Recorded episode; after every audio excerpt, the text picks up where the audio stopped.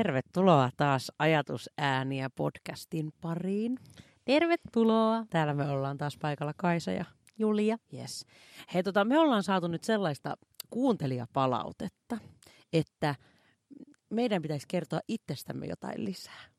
Niin, tämä tuli tuttavalta, joka, joka totesi, että jotta voisi ymmärtää näkökulmia paremmin, niin varmaan on hyvä ymmärtää, keitä me olemme ja miksi ajattelemme niin kuin ajattelemme, mikä käy ihan järkeen. En voi syyttää häntä tästä, tästä ajatuksesta. Voitaisiin kertoa itsestämme. Joo.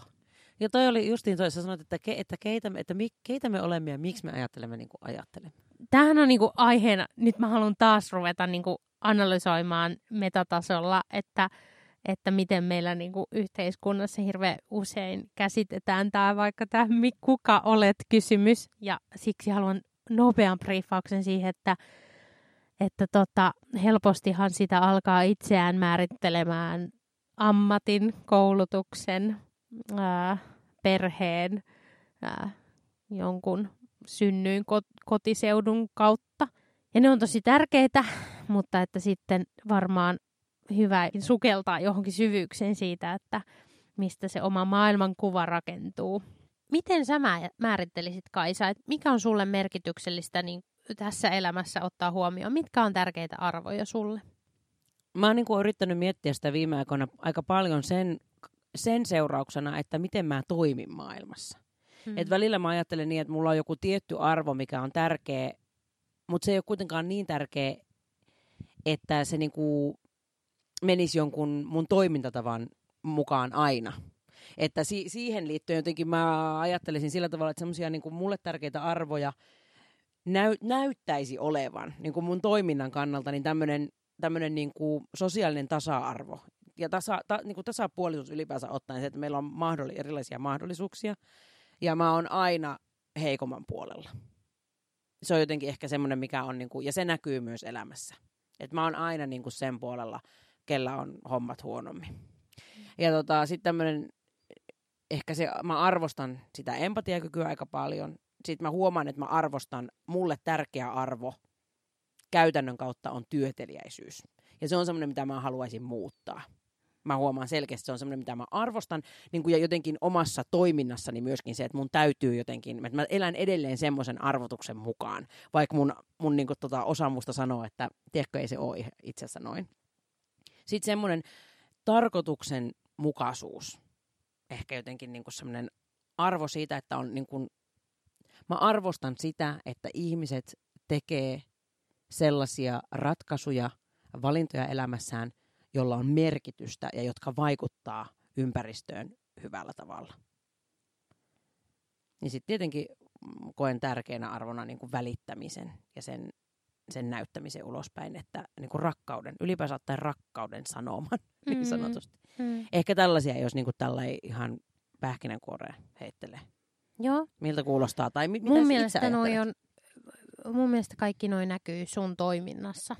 Että se, sulle ei ole sellaista niinku kognitiivista dissonanssia sen suhteen, että sä, sä ajattelisit, sä sanoisit, että nämä on tärkeitä asioita ja sit sä toimisit ihan toisella lailla mikä on hyvin inhimillistä ja mikä, minkä takia meidän pitääkin treenata koko ajan sitä, sitä meidän niin kuin mieltä ja että me aidosti toteutetaan niitä arvoja, jotka on meille tärkeitä.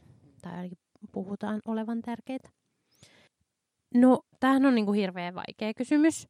Ja tietyt asiat tietysti elämässä jollain tavalla on, on merkityksellisimpiä ja tietyt elämänvaiheet ja niihin liittyvät, niihin liittyvät kokemukset. Ja mulla tuli tästä heti mieleen mitä äitini on sanonut. Mä oon ollut joskus, sanotaan teini-ikäinen ja jotenkin itkenyt äidilleni epäoikeudenmukaisuuden kokemusta. Ja sitten mun äiti on todennut mulle, että, että Julia, että, että ketään muuta ihmistä ei voi muuttaa. Ja, ja sitten se on ollut tosi merkityksellinen kokemus, koska mä oon tajunnut sen, että myös sitä, että mun täytyy itse ottaa vastuuta ja ja aina kääntyy katsomaan, että onko jotain, mitä mä voin muuttaa omassa toiminnassani. Mm. Ja toisaalta niin kuin sitten vaan jossain tilanteessa todeta, että tämä on asia, mihin mulla ei valtaa. Että mä en voi kenenkään toisen puolesta tehdä mitään päätöstä. Ja sitten toisaalta toinen asia, mikä liittyy paljon tähän niin kuin maailman katsomukseen, mitä mä haluaisin vaalia, olisi se leikillisyys.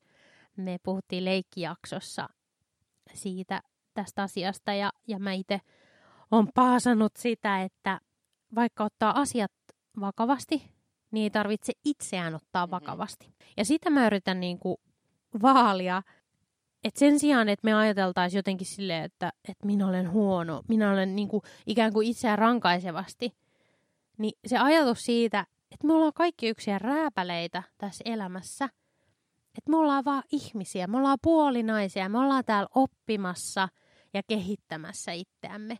Ja se antaa tavallaan vapautuksen siitä, siihen myös, että mun ei tarvi ottaa itseäni niin vakavasti.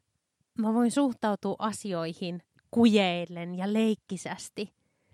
Ja, ja se on tavallaan musta se ydin myös siihen luovuuteen, tapaan nähdä asioita uudella tavalla. Se rikastuttaa elämää. Suorastaan kirkastuttaa värit ja kaikki aistit, kun, kun vapautuukin siitä jost, jostain paineesta, että mun pitää olla täydellinen suorittaa. Toinen tavallaan, mikä vahvisti tätä, oli, oli myös se, että kun mä olin ollut melkein viikon sairaalassa kuumeen takia, ja sitten mun ystävä, kun mä olin tietysti huolissani, että miten mun opinnot nyt, mä jään kaikilta kursseilta jälkeen. Ja sitten mun hyvä ystävä laittoi mulle viestin, että Julia kuule, että sä et ole niin tärkeä, että tämä maailma lakkaisi pyörimästä sen takia, että sä et ole täällä. Ja ekaksi mä olin kauhean loukkaantunut siitä, ja sen jälkeen mä tajusin, että niinpä, että mä en oo, mä en oo korvaamaton. Ja, ja, ja vaikka mä oon tärkeä ihminen, ja mä oon monelle tärkeä ihminen, ja, ja, ja koen, että mun, mun olemassaololla on merkitystä, niin se, että mä en tee itsestäni korvaamatonta, se liittyy yleensä tähän työteliäisyyteen myös, että mä oon niinku ollut aika sinnikäs aina tekee duunia, tai että jos mä jotain, jotain haluan, niin sitten mä sinnikkäästi niin teen sen eteen töitä. Mutta se on koitunut myös kohtaloksi sille, että mä en ole niin kuin halunnut päästää mun käsistäni asioista, koska mä ajattelen, että kun mä nyt mä osaan tän, niin mä pystyn tämän tekemään. Tuohon on pakko kommentoida sen verran, että huomaan itse sen, että joitakin vuosia sitten tajunneeni, hyvin jotenkin niin kuin voimakkaasti tajunneeni sen, että mä en ole niin kuin työelämässä tai missään ton tyyppisessä niin millään tavalla korvaamaton. Että tavallaan se on antanut itselle sen mahdollisuuden siihen niin kuin rentouttaa elämän, elämän to- toimintaa sillä tavalla, että se ei ole siitä kiinni, että onko minä jossain tai tekemässä jotakin. Maailma ihan hyvin jatkaa matkansa. Totta kai mä oon korvaamaton, korvaamaton mun läheisille ihmisille, mm. mutta muutoin. Ihan älyttömän suuri. Tai vaikka se, että joskus nuorempana – miettinyt sitä ajatusta siitä, että kun ohjaa jotakin, mitä se ikinä onkaan, joku koulutus tai joku, joku tota, impro-kurssi tai mikä vaan, ja joku tulee myöhässä, tai joku lähtee ajoissa, tai joku ei ole siellä paikalla, niin se olisi jotenkin niin kuin suoraan jotenkin tämmöinen loukkaus niin kuin minua kohtaan. Tiedätkö, että kun ihmiset pahoitteleekin sitä, että anteeksi, kun mä joudun nyt lähteä aikaisemmin, en minä henkilönä ole yhtään sen tärkeämpi tai arvokkaampi kuin kukaan muu niistä ihmisistä, joka on siellä paikassa. He itse priorisoi oman elämänsä ja oman arvojärjestyksen mukaan toimii siinä. Ja jos heidän täytyy lähteä johonkin, se ei tarkoita sitä, että nyt, mitä nyt minä en, tiedätkö? Siis tossa on mm, jotain semmoista, mm. mikä on ollut tosi voimakas itselle niin kuin huomiona. Niin sen halusin mm. tähän väliin jakaa.